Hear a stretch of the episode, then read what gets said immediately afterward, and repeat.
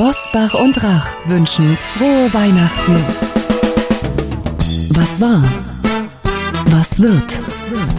Bosbach und Rach, die Wochentester. Das Interview.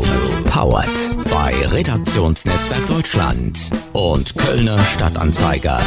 Und hier sind die Wochentester. Wolfgang Bosbach und Christian Rach. Hallo und herzlich willkommen, Christian Rach hier aus Hamburg. Ein freundliches Hallo auch von Wolfgang Bosbach aus Bergisch Gladbach. Sie hören eine Interviewfolge der Wochentester mit RTL-Journalistin und News-Moderatorin Pina Atalay. Ein Jahr Ampelkoalition und die persönlichen Tops und Flops des Jahres 2022. Jetzt in dieser Folge. Wir bedanken uns bei unserem Werbepartner Blinkist für die freundliche Unterstützung. Wolfgang, wir haben immer wieder interessante Autoren bei uns zu Gast, wie erst kürzlich zum Beispiel Motiv Latif oder Hendrik Strick.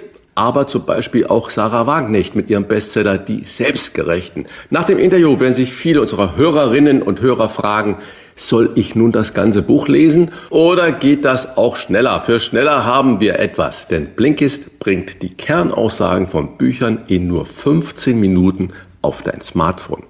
Ein ganzes Buch mit mehr als 200 oder 300 Seiten in nur 15 Minuten. Wie funktioniert das? Blinkist ist eine App, die dir die Kernaussagen von mehr als 5500 Sachbüchern und Podcasts in jeweils nur 15 Minuten zusammenfasst. Zum Hören und Lesen als Blink oder Shortcast. Wir finden, diese Viertelstunde kann man immer erübrigen. Besonders auch, wenn man so viel unterwegs ist. Genauso ist es, Sachbücher und Podcasts über die Blinkist-App zu hören oder zu lesen. Das spart viel Zeit. Und mit dem neuen Feature Blinkist Connect können Premium-Nutzer ihren Zugang ab sofort mit einer Person ihrer Wahl teilen, mit nur einem Klick und mit persönlichen Gedanken oder Kommentaren, um gemeinsam Neues zu entdecken. Wer nun sagt, das hört sich interessant an, das will ich ausprobieren, für den haben wir ein exklusives Angebot, denn Wochentester, Hörerinnen und Hörer erhalten 25% Rabatt auf das Jahresabo Blinkist Premium. Inklusive Blinkist Connect sind das zwei Premium-Accounts zum Preis von einem und Sie können vorher natürlich alles sieben Tage lang kostenlos testen.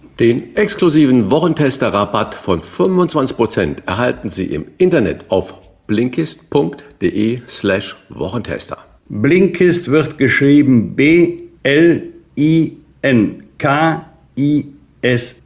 Hier nochmal die Adresse für unser Wochentester-Angebot blinkist.de slash Wochentester. Heute zu Gast bei den Wochentestern Pina Atalay. Die Journalistin und Moderatorin der Nachrichtensendung RTL Direkt spricht mit den Wochentestern über ihre Tops und Flops des Jahres 2022 in der Politik und ein Jahr Ampelkoalition. Zum dritten Mal ist sie jetzt dabei bei unserem Podcast. Sie ist fast zu einer guten Freundin geworden, wenn wir immer im Dezember auf das Jahr zurückschauen. Mit dem Krieg in der Ukraine, der hohen Inflation, der Energiekrise und wichtigen Schritten zurück in ein Leben nach Corona war viel los in diesem Jahr. Wir sind gespannt auf Ihre persönlichen Tops und Flops und begrüßen die Journalistin und RTL-Direktmoderatorin Pina Atalay. Herzlich willkommen bei den Wochentestern. Vielen Dank für die Einladung. Hallo. Frau Atterlei, Sie haben kürzlich Michelle Obama zum Interview getroffen, die ehemalige First Lady der USA. Und dann äh, komme ich da auf so eine Frage, weil Sie, wir haben ja oft Gespräche hier mit unseren tollen Gästen und viele Situationen, die danach oder davor stattfinden, vor den Interviews, vor den Gesprächen, sind eigentlich total spannend. Sie sind off-Records und äh, das ist toll, dass man da Vertrauen hat und auch über das eine oder andere noch so plaudert. Komme ich zurück zu Ihrem Gespräch mit Michelle Obama. Das wirkte ja sehr, sehr offen. Und jetzt die Frage, wie nah kommt man ihr denn, wenn die Kameras aus sind? Ich hätte tatsächlich gerne mehr Zeit mit ihr gehabt. Wir hatten einen sehr kurzen Zeitslot. Also es war ganz klar, es ist nur eine halbe Stunde und wir müssen uns alle beeilen und wie das beim Fernsehen ist, bis das Licht passt und dann nochmal abgepudert. Deswegen hatten wir wirklich nur zwei Minuten oder drei, um, um außerhalb der Kameras zu sprechen. Und da muss ich aber sagen, dass sie wirklich eine sehr freundliche, sehr ähm, gut sortierte, kluge Frau ist, die, die auch gleich nach Familie fragte und fragt, ob ich ein Kind habe und das sei das Wichtigste. Also sofort irgendwie eine Verbindung aufgebaut hat. Das fand ich, fand ich sehr nett. Ähm, drumherum muss ich aber sagen, war es ein großes, ich nenne es mal Tamtam. -Tam. Also es ist immerhin die ehemalige First Lady der Secret Service kam rein und hat alles durchsucht. Wir haben in einer Hotelsuite dieses Interview geführt. Ähm, es waren mehrere Calls vorab, ähm, um nochmal zu klären, wie wir dieses Interview machen. Also großes Tamtam -Tam vorher, aber im Gespräch eine ganz tolle Gesprächspartnerin. Michelle Obama wird ja immer wieder auch als mögliche Kandidatin für die nächste US-Präsidentenwahl gehandelt. Konnten Sie ihr zu diesem Thema irgendetwas entlocken? Zumindest ein Lächeln oder ein kleines Lachen. Ähm, sie wird das natürlich immer wieder gefragt und sie hat leider auch äh, im Interview bei uns nicht darauf geantwortet. Ähm, und man merkt aber trotzdem, dass sie natürlich ja eine Person irgendwie ist, die, die das mitbringen würde, würde ich mal sagen. Auch Umfragen zeigen gerade in den USA immer wieder, dass viele sagen würden, ja, die kann das. Aber leider hat sie uns dann nicht gesagt, sie kandidiert. Das war aber ein netter Moment, weil sie dann auch lachte und sagte, ach, auch Sie probieren es mal. Ähm, ich habe aber schon gemerkt, dass immer, wenn es um Politik ging, ich habe dann beispielsweise nach einer möglichen Kandidatur, damals war es noch die mögliche, jetzt ist ja klar, dass Trump kandidiert, ähm, Trumps Kandidatur, Kandidatur gefragt. Ich habe gefragt, ob Joe Biden noch mal kandidieren sollte. Nach Putin gefragt. Da merkt man, dass sie sich sehr zurückhalten will. Also politische Sachen waren nicht so ihr Bereich, über den sie reden wollte. Sie wollte über ihr neues Buch sprechen. Man merkt aber trotzdem, dass sie sich da viele Gedanken drum macht und da durchaus gut zu antworten könnte, wenn sie es würde. Sie haben Stichwort das neue Buch gegeben. Michelle Obama ist ja überall, ich sag mal auch Cover Lady auf den Büchern, in den Zeitschriften und überall äh, sieht man dieses strahlende Lächeln von von Michelle Obama. Das sind ja schon Rockstar-Qualitäten mhm. und da denke ich jetzt an Robert Pabeck, wie, äh, wie er in Deutschland oder wie er in Deutschland gestartet ist. Er war so fast der Heizbringer. Heute ist ja mit den ganzen Krisen, die uns da alle umgeben, äh, natürlich eine sehr schnelle Entzauberung passiert. Aber jetzt mal Hand aufs Herz. Wer könnte denn in Deutschland so ein neuer Rockstar der Politik werden? Ja, man sieht immer, man ist schnell ein Rockstar, aber der Fall kommt schnell und tief und das ist vielleicht sogar auch in anderen Ländern äh, ähnlich, würde ich mal sagen. Wenn man sich andere, gerade jüngere Regierungschefinnen, Chefs anguckt oder Präsidenten, das verändert sich dann eben im Laufe der Zeit, weil die Realität zuschlägt, ja. Und das hatten wir hier in Deutschland eben auch. Jemand, der so ein bisschen als derjenige, der jetzt alles retten kann, der anders ist, der genau eine Rockstar-Qualität hat, mit reinbringt, äh, sieht dann einfach ja, in der Realität sieht die Welt anders aus. Man muss harte Entscheidungen treffen, die eben nicht alle Bürgerinnen und Bürger gut finden. Ich weiß nicht, ob mir jetzt in Deutschland unbedingt sofort jemand einfällt, wenn Sie jetzt den Vergleich Michelle Obama ziehen. Äh, sie ist schon eine spezielle Person und auch in den USA mit natürlich irgendwie 350 Millionen Einwohnerinnen, Einwohnern ähm, ist natürlich auch der Hype noch mal größer als bei uns. Also da fällt mir jetzt nicht direkt jemand ein, aber ich glaube, auch bei Obama wäre es vielleicht fast ähnlich. Es ist ja ihrem Mann auch so ergangen. Da kommt dann jemand, der so anders ist und in der Realität sieht die Welt anders aus. Beim Thema Rockstar erinnern wir uns sicherlich alle an das Selfie der gelb-grünen Verhandler Lindner, Wissing, Baerbock und Habeck aus dem vergangenen Jahr. Die strahlten im September 2021, also nach der Bundestagswahl, viel Zuversicht aus. Heute sind zwei Drittel der Deutschen mit der Ampel doch eher unzufrieden. Was hat die Koalition aus Ihrer Beobachtung falsch gemacht? Ja, das waren tatsächlich kurze politische Flitterwochen und gerade zu Beginn wollte man ja unbedingt dieses Bild zeichnen. Wir sind genau die Richtigen, wir verstehen uns super, egal welche Differenzen es gibt, weil das zwischen einem Habeck und einem Lindner es kompliziert werden wird. Das war ja schon in den Koalitionsverhandlungen klar und man hat natürlich versucht, darüber hinwegzusehen oder nach außen zumindest den Eindruck zu erwecken. Und man muss natürlich sagen, dass keiner damit rechnen konnte, ja, dass es dann so schlimm wird, äh, sage ich mal. Es ist ein Krieg in Europa ausgebrochen wir haben alle mit den Konsequenzen zu kämpfen. Das ist dann schon heftig für eine neue Regierung, damit äh, umzugehen und Entscheidungen zu treffen. Das spielt sicher eine Rolle und trotzdem, glaube ich, war es von Anfang an klar, dass zwischen Grünen und der FDP es immer wieder Probleme geben wird. Und dann mit einem Kanzler Scholz, der sogar jetzt mal auf den Tisch gehauen hat, obwohl es nicht unbedingt wollte, und gesagt hat, ich entscheide jetzt, was ähm, die Atomkraftwerke angeht. Also ich vermute, man hat zu viel gewollt, dass es gut funktioniert und übersehen, dass es dann doch viele Sachen gibt, bei denen man sich nicht einig ist und jetzt hat man den Salat. Ne? Und es ist schon auch so, dass man merkt, dass so viel unterschiedliche Ideologien zum Teil oder Ideen sind, wie, wie man dieses Land voranbringt. Und das zusammenzubringen, ist durchaus schwierig. Wolfgang Bosbach hat ja gerade dieses berühmte Selfie angesprochen. Dazu hat Christian Lindner in diesen Tagen im Focus-Interview gesagt, mein Gefühl ist nicht, dass der Abend erst ein Jahr her ist. Es fühlt sich an wie Jahre. Die verschachtelten Krisen haben alle Leichtigkeit überrollt. Das war das Zitat von Lindner. Das klingt natürlich ziemlich ehrlich, aber auch ziemlich geschafft. Sind wir mit den Politikern und den Politikerinnen manchmal zu ungerecht? Erwarten wir zu viel von ihnen bei allen zehn Sendern in den Interviews, ob das Sonntagnacht ist oder Freitagnacht ist oder morgens um Viertel nach sieben? Heute, als ich hier zu mir herfahre, waren schon die Manuela Schwesig um Viertel nach sieben im Live-Interview bei NDR Info. Erwarten wir zu viel von diesen Menschen? Ja, ich habe ja tatsächlich ähm, fast jeden Abend ähm, einen Minister, eine Ministerin, einen Politiker, eine Politikerin im Studio, Herr Bosbach. Sie waren ja auch schon häufiger mal zugeschaltet oder da. Und ich bin mir immer dessen bewusst, dass das ähm, für Politikerinnen und Politikern auch hart ist. Sie haben einen langen Tag, die haben viel zu entscheiden, da ist auch eine Last, die auf ihnen liegt.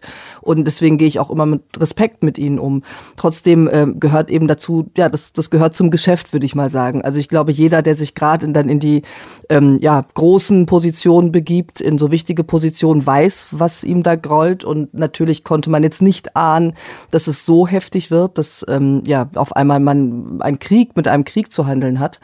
Ähm, und da müssen wir natürlich als Journalistinnen und Journalisten immer wieder dran denken. Das heißt aber nicht, dass ich in den Interviews schonender sein muss, weil da sind zwei Menschen auf Augenhöhe und ich will ja nur im Sinne der Zuschauerinnen und Zuschauern was erfragen, wissen, gerade wenn es um Sachen geht wie Entlastungspakete, das, was jeden Einzelnen betrifft. Da muss ich hart bleiben und trotzdem bin ich mir bewusst, dass das nicht ohne ist. Und gerade im Netz merken wir es natürlich bei Twitter zunehmend, aber auch ja, bei anderen, in anderen Kanälen, dass da sehr schnell Urteile gefällt werden, da bin ich doch eher zurückhaltend und vorsichtig. Atalay, Sie kommentieren Politik, Sie beobachten Politik. Juckt es Sie manchmal in den Fingern, so die Rollen zu tauschen und selber politisch aktiv zu werden? Ja, ich bin, glaube ich, zu gerne Journalistin und Journalisten, äh, Journalistin um, äh, und auf der anderen Seite. Also ich war jetzt gerade beim äh, G20-Gipfel auf Bali dabei, beim G7 in Elmar und habe noch mal ein bisschen näher mitbekommen, ähm, wie es da auch zugeht und finde dann doch die berichterstattende Position viel, viel interessanter und besser. Das ist natürlich die Rückzugsort für alle Journalisten und Journalistinnen natürlich, dass man sagt, ja, wir sind ja gar nicht die Handelnden, sondern nur die Kommentierenden. Die Handelnden sind natürlich immer herausgefordert, alles auch richtig zu machen. Ihr Heimatsender RTL ist natürlich auch eine Herausforderung, denn RTL war ja in diesem Jahr in permanenter Umstrukturierung mit wechselnden Chefs, neuen Strategien mhm. und sagen wir von außen betrachtet, auch großer Verunsicherung. Hätten Sie denn bei dieser Selbstbespiegelung und diesen Strukturdebatten bei RTL nicht auch weiterhin bei ARD bleiben können? Weil da ist ja genau das Gleiche los. Ja, also da muss man sagen, in den Krisen sind sie jetzt gerade vereint vielleicht, ja, aber es sind ja doch durchaus unterschiedliche Krisen. Bei RTL ähm, ist es natürlich im Moment auch die, ich sag mal, Lage drumrum. Ähm, ich bin jetzt keine äh, Programmgeschäftsführerin oder jemand, der mit Werbung zu tun hat, aber das ist ja auch ein Learning, was ich habe jetzt bei einem Privatsender. Natürlich kommt es auch darauf an und das ist einfach jetzt anders die Situation als im vergangenen Jahr. Was für mich aber wichtig ist, dass der Inhalt weiterhin wichtig ist und zählt und das ist so. Also RTL direkt läuft gut, RTL aktuell läuft ohnehin seit, seit Jahrzehnten gut. Und wir haben auch immer noch wirklich die Kapazitäten, Sondersendungen zu machen, ähm, andere Sendungen zu machen. Wie gesagt, ich war gerade beim G20. Also mein inhaltlicher Kern, der ist geblieben, der war bei der ARD da, der ist hier da. Was die Strukturen angeht, da ja, das ist quasi nicht mein Business zum Glück.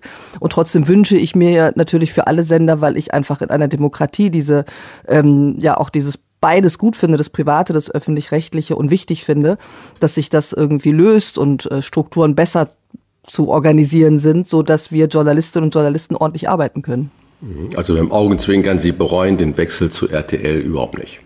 Also ich hatte auf jeden Fall ein gutes Jahr. Es ist viel passiert. Ich habe begonnen mit einer Sendung ähm, Olaf Scholz am Tisch mit vier Bürgerinnen und Bürgern. Ich weiß nicht, ob Sie sie gesehen haben, wo ein Kanzler dann doch durchaus auch mal anders war. Das war eine klasse Sendung. Für mich ist wichtig das, was ich den Zuschauerinnen und Zuschauern geben kann. Und das ist bei RTL dieses Jahr wirklich gut gelaufen. Also obwohl jetzt verankert bei RTL, machen Sie sich Sorgen um den Bestand des öffentlich-rechtlichen Rundfunks oder sagen Sie nein, er wird Bestand haben auf Dauer? Sie haben ja auch gerade auch angedeutet, Konkurrenz belebt das Geschäft, hier die öffentlich-rechtlichen und da die privaten, aber die öffentlich-rechtlichen müssen sich auch etwas umstellen oder mutig Reformen angehen. Also erstmal finde ich, wie gesagt, beide Systeme wichtig, dass es sie gibt. Ich finde den öffentlich-rechtlichen Rundfunk wichtig. Ich war lange Teil davon und ich nutze ihn ja auch noch und ähm, bin froh, dass es ihn gibt. Genauso wie ich froh bin, dass es private, starke private Sender gibt. Und ähm, ich bin mir sicher, dass bei den öffentlich-rechtlichen definitiv was passieren muss. Das sagen ja auch alle selbst. Ähm, ich leide dann vielleicht so ein bisschen mit den Kolleginnen und Kollegen mit, die rausgehen, mit Reporterinnen, Reportern, mit ja auch Kolleginnen, die ich ja noch kenne, die vor der Kamera stehen, die nur mit dem ganzen System, sage ich mal, auch nichts zu tun haben in dem Sinne, ja, die da keinen Einfluss haben und dann teilweise auch heftige Reaktionen abbekommen. Ähm, und ja, da kann man jetzt nur hoffen, dass man es irgendwie hinbekommt, diese Strukturen besser aufzustellen, damit das Journalistische im Vordergrund steht, weil dafür sind diese Sender ja nun auch da. So, wir verlassen diesen Themenkomplex und äh, Wolfgang Bosbauer und ich, wir haben immer am Ende unserer Sendung gegenseitig fragen wir uns Menschenskinder. Ich sage, Mensch, Wolfgang, Bosbach, was war denn für dich in der zurückliegenden Woche, wo du sagst, das war eine Daumen hoch Aktion oder eine Daumen runter Aktion? Und da wir uns ja nur mit Ihnen einmal im Jahr sprechen und immer zu diesem Jahresrückblick, Frau Atalay, was war denn Ihr Top dieses Jahres, des zurück, des zu Ende gehenden Jahres, wo sagen Sie, Menschenskinder, da geht mein Daumen ganz klar nach oben? Hm. Ist dieses Jahr wirklich schwierig, muss man sagen. Es war ja schon, als wir uns das letzte Mal unterhielten, war Corona ganz heftig, auch das Jahr davor. Also wir haben ja jedes Jahr wieder neue Krisen. Es fällt mir jedes Mal so unglaublich schwer. Darf ich dann auch was einfach aus meiner Sicht sagen? Also sozusagen. Ja, bitte drum. Also mein, mein Highlight war tatsächlich dann doch vielleicht ähm, Michelle Obama zu treffen. Das ist jetzt so wenig journalistisch vielleicht, aber das war dann doch mal ein anderes Gespräch und, und spannend in den USA. Das war der Midterms-Tag, als ich sie traf, in einem Land zu sein, das eben auch ziemlich struggelt und versucht irgendwie seinen Weg zu finden, den 6. Januar im Nacken hat. Wir haben ja nun die Reichsbürger hier, äh, die auch ähnliches planten, also auch wieder ernste Themen, aber das war schon ein, ein guter Moment, finde ich. Und das Kanzlerinterview, das ich angesprochen habe, war gut. Das ist so aus meiner Sicht sind so zwei Sachen, an die ich mich gerne erinnere, weil das was gebracht hat dem Zuschauer und auch mir. Und ich nehme an, unser aller Daumen geht ja steil nach unten, wenn wir an den 24. Februar denken, an den Überfall Russlands auf die Ukraine. Abgesehen von diesem Drama, wo senken Sie denn noch den Daumen, wenn Sie an das Jahr 2022 denken? Ja, es sind tatsächlich viele Krisen, die uns begleiten. Also ja, 24. Februar, Sie haben es angesprochen. Ich saß an dem Wochenende jeweils fünf Stunden im Studio und wir haben berichtet. Das werde ich auch nicht so schnell vergessen. Ähm, und wenn man jetzt aber beispielsweise in den Iran guckt, wo, wo ganz viele junge Menschen, Frauen, Mädchen, auch junge Männer, heute hat es erst eine Hinrichtung gegeben, äh, sterben, weil sie um ja für die Freiheit kämpfen. Das sind natürlich schwer zu ertragende Bilder, über die wir hier auch immer wieder berichten. Aber genauso sehe ich nach Deutschland, ähm, wo wir jetzt sind wir wieder beim Krieg, die Konsequenzen spüren, ganz viele Menschen, die nicht wissen, wie es weitergeht, die, die Sorgen haben, die finanzielle Probleme haben. Also ich glaube, wir brauchen ganz viele Daumen in diesem Jahr, die nach unten gehen, aber dann auch wiederum, äh, ich sag mal, einen starken, so, so den Muskel, den starken Muskel am Arm, also die Power zu sagen, wir lösen das irgendwie alle zusammen und versuchen nach vorne zu blicken. Wenn wir jetzt Krisen besprechen, wenn man in Südamerika sich umhört oder auch in Südostasien, oder in Afrika, dann sagen die, ja, ja, der Ukraine-Krieg, das ist ein regionaler Konflikt, das geht uns gar nichts an.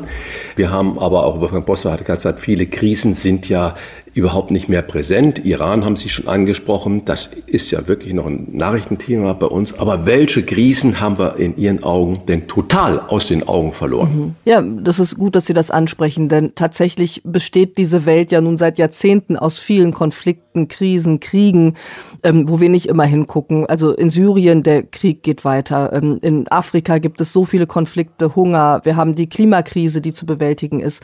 Ich war ja eben in Indonesien auf Bali ähm, und habe mich da auch mit einigen Journalistinnen und Journalisten unterhalten, ähm, die eben aus aller Welt kamen, aus Südkorea, auch viele Indonesier Ähm, und die sagt, natürlich haben wir eine andere Sicht auf die Welt. Und ähm, ja, dieser Krieg beeinflusst irgendwie auch, weil es geht um Ernährungssicherheit, das spüren wir hier auch, aber wir haben vor allem die Klimakrise vor der Tür oder andere Probleme. Und das dürfen wir nicht aus den Augen verlieren. Das versuchen wir auch in den Sendungen immer wieder. Was sind darüber hinaus Themen dieser Welt, die uns aber auch tangieren in einer globalisierten Welt? Wir können da nicht die Augen verschließen.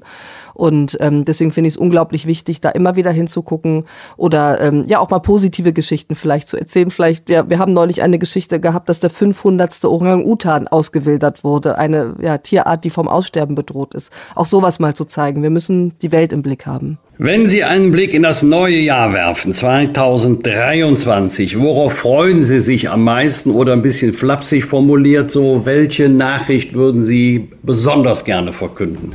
Dass dieser Krieg vorbeigeht. Das wäre natürlich eine Nachricht, die ich gerne nächstes Jahr verkünden würde und in dem Sinne ausgeht, dass die Ukrainer eben sagen, so für uns ist er wirklich beendet und so, dass wir auch als Land sozusagen bestanden haben weil dadurch sich natürlich auch andere Sachen nochmal verändern würden. Das wäre, glaube ich, so die Nachricht, die man sich für die Welt, für Europa, für die Ukraine vor allem wünscht. Frau Atalay, und ganz persönlich, glauben Sie das wirklich, dass der Krieg nächstes Jahr zu Ende geht? Es sieht dass ja das ein Wunsch ist, ja, aber glauben Sie es? Ja, es ist schwierig. Also Zelensky hat ja noch gesagt, bis zum Winter. Der Winter ist da, also die Winter dieses Jahres. Es sieht ja nun momentan wirklich nicht nach einer Lösung aus. Also keine Verhandlungsbereitschaft auf russischer Seite. Es äh, ja, eskaliert eigentlich immer mehr. Der Winter wird jetzt natürlich ganz heftig, auch für die russischen Soldaten ich bin sehr gespannt, wie das enden soll und ähm, auch sehr gespannt, wie sich Deutschland weiter positionieren wird. Natürlich hilft man auf eine Art und Weise, aber ja, es wird immer mehr gefordert. Wie weit wird man da gehen? Also so schnell wird dieser Krieg vermutlich leider nicht enden. Äh, Frau Atterlei, ich unterstelle jetzt mal, dass Sie so ähnlich denken wie ich, jedenfalls an dieser Stelle. Politik ist ein wichtiger Teil unseres Lebens, aber nicht unser ganzes Leben. So persönlich, privat, wo würden Sie sagen, das war toll, und darauf hätte ich auch verzichten können in diesem Jahr. Nein, was natürlich immer wunderbar ist, ich habe ja auch ein Kind, äh, zu sehen, wie das groß wird und wie es dem gut geht. Und das ist eigentlich immer so das Wichtigste, wie Sie sagen. Der Job ist wichtig, aber Familie steht ganz weit vorne. Und ähm, das ist immer was Schönes, was ich sehen kann und dass auch sie die Welt entdecken kann und man ihr eben auch die schönen Sachen der Welt zeigen kann, bei allem Leid, das es gibt. Und verzichten kann ich auf die acht Millionen gefühlten Erkältungen, die wir dieses Jahr hatten, die ich jetzt auch gerade wieder habe. Es ist ja äh, Wahnsinn, äh, Sie haben es ja wahrscheinlich auch gesehen, gehört, wie viele Infekte, Bakterien, Viren unterwegs sind, auch teilweise mit dramatischen Konsequenzen für Kinder und da kann ich gut drauf verzichten und hoffe, dass das jetzt einfach mal bald durch ist. In Hamburg waren wir beide ja fast Nachbarn, sage ich ja. so. Und ich weiß ja, dass Sie ja umgezogen sind nach Berlin. Und deswegen natürlich die letzte persönliche, private Frage. Wie werden Sie Weihnachten dieses Jahr verbringen im neuen Zuhause? Tatsächlich ganz gemütlich äh, mit meiner Familie zu Hause. Also wir haben gesagt, wir sind viel unterwegs, ich bin viel unterwegs, äh, Washington, Bali, gerade die letzten Wochen, dann waren wir noch in Istanbul und da bin ich froh, wenn wir einfach mal gemeinsam am Tisch setzen und ich versuche mich an einem Weihnachtsbraten. Als ich ihn letztes Mal machen wollte, habe ich mir die Finger verbrannt. Also man merkt, ich bin nicht die beste Köchin, aber dieses Jahr versuche ich es besser zu machen. Dann rufen und, Sie mich äh, an, falls Sie ein Problem entspannt. haben. Ja? Ich wollte gerade sagen, Herr Rach, ich habe eigentlich die beste Nummer, ja, um, ja, um Sie anzurufen und um bitte, bitte, ja, bitte drum, ja. um Tipps zu fragen. Vielen Dank. Ja, und wenn Sie noch jemanden zum Essen brauchen, können Sie mich anrufen. Äh, Auch Herr Bosbach, sehr eine, gerne. Noch, noch, eine andere Frage. Machen das die Atterleis so wie die Bosbachs auch? Also wir schenken uns dieses Jahr nichts und dann äh, unter dem Christbaum. Aber eine Kleinigkeit, die habe ich natürlich dabei, worauf dann die andere Seite sagt, ich auch. Der Klassiker, machen wir auch so. Das Kind kriegt natürlich äh, ja, hauptsächlich ja Geschenke, die natürlich der Weihnachtsmann bringt, nicht wir. Ja. Genau, genau. Und äh, wir machen das auch immer so. Du, nee, dies Jahr kommt nur eine Kleinigkeit und da liegt eigentlich auch immer doch was Größeres sogar unterm Baum, weil wir uns nicht irgendwie zusammenreißen können. Aber das gehört dazu. Aber ist es, ist es bei Kindern nicht so, du kannst denen zehn Sachen schenken, aber spielen tun sie dann am Heiligabend oder in den Weihnachtstagen nur mit ein oder zwei Geschenken? Ja, und sie sind ja teilweise auch überfordert. Wir nehmen uns auch jedes Jahr vor, dass es weniger sein soll weil die ja teilweise dann auch doch ein bisschen Sachen kriegen, die man nicht wirklich braucht. Und dies Jahr bis jetzt klappt's. Also wir haben eigentlich alles zusammen und ich hoffe, dass sie dann glücklich ist. Vielen Dank für diesen Blick auf Ihr persönliches Weihnachtsfest und die Themen dieses Jahres. Wir wünschen Ihnen ein besinnliches Fest, Ihnen und Ihren Lieben und äh, freuen uns auf ein Wiederhören aller spätestens zum Jahresausklang 2023. Okay? Vielen Dank, da freue ich mich auch sehr. Ihnen auch schöne Weihnachten. Bleiben Sie alle gesund und hoffen wir nur das Beste. Frohe Weihnachten wünschen wir gemeinsam mit unserem Werbepartner Viva Con Agua. Viva Con Agua ist ein gemeinnütziger Verein, der sich weltweit für den Zugang zu sauberem Trinkwasser einsetzt. Mit Aktionen in Bereichen Kunst, Kultur und Sport sammelt Viva Con Agua seit 16 Jahren Spenden und unterstützt so Wasserprojekte, zum Beispiel in Uganda, Äthiopien oder Nepal. Verschenken Sie zu Weihnachten und gerne auch darüber hinaus eine Spende an Viva Con Agua und unterstützen Sie den Zugang zu weltweit sauberem Trinkwasser. In diesem Jahr mit neuen Spendenurkunden, deren Motive Künstlerinnen aus Südafrika, Kenia, Sambia und Nepal gestaltet haben. Seien Sie in nur wenigen Schritten dabei. Wählen Sie auf der Webseite geschenke.vivaconagua.org ein Motiv für die Spendenurkunde aus, geben Sie einen Spendenbetrag nach Wahl ein und zahlen Sie sicher per Kreditkarte oder PayPal. Und schon erhalten Sie eine Spendenurkunde zum digitalen Versenden oder Ausdrucken zu Hause. Gerne fertigt Viva Con Agua übrigens auch Spendenurkunden in größeren oder besonderen Auflagen an, zum Beispiel für Teams, Kundinnen und Kunden oder Kolleginnen und Kollegen. Hier noch einmal die Internetadresse von Viva Con Agua geschenke.vivaconagua.org. Ich buchstabiere Ihnen mal Viva Con Agua. Viva wie das Leben mit V-I-V-A. Con heißt lateinisch mit und wird geschrieben C-O-N und dann Agua wie das Wasser mit A-G-U-A.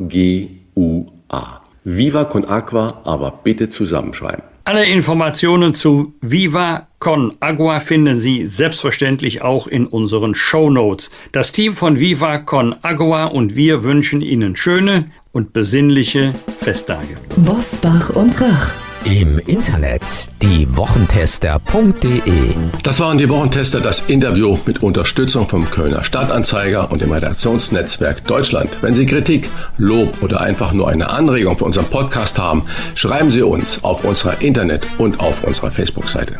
Fragen gerne per Mail an kontakt@diewochentester.de und wenn Sie uns auf einer der Podcast-Plattformen abonnieren und liken, dann freuen wir uns ganz besonders. Hören Sie doch mal rein in unsere neue Kompaktausgabe der Wochentester bereits am Donnerstagabend ab 22 Uhr. Die neue reguläre Folge hören Sie dann am Freitag ab 7 Uhr. Danke für Ihre Zeit. Was war?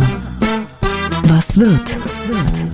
Wolfgang Bosbach und Christian Rach sind die Wochentester. Ein Maßgenau Podcast. Powered bei Redaktionsnetzwerk Deutschland und Kölner Stadtanzeiger.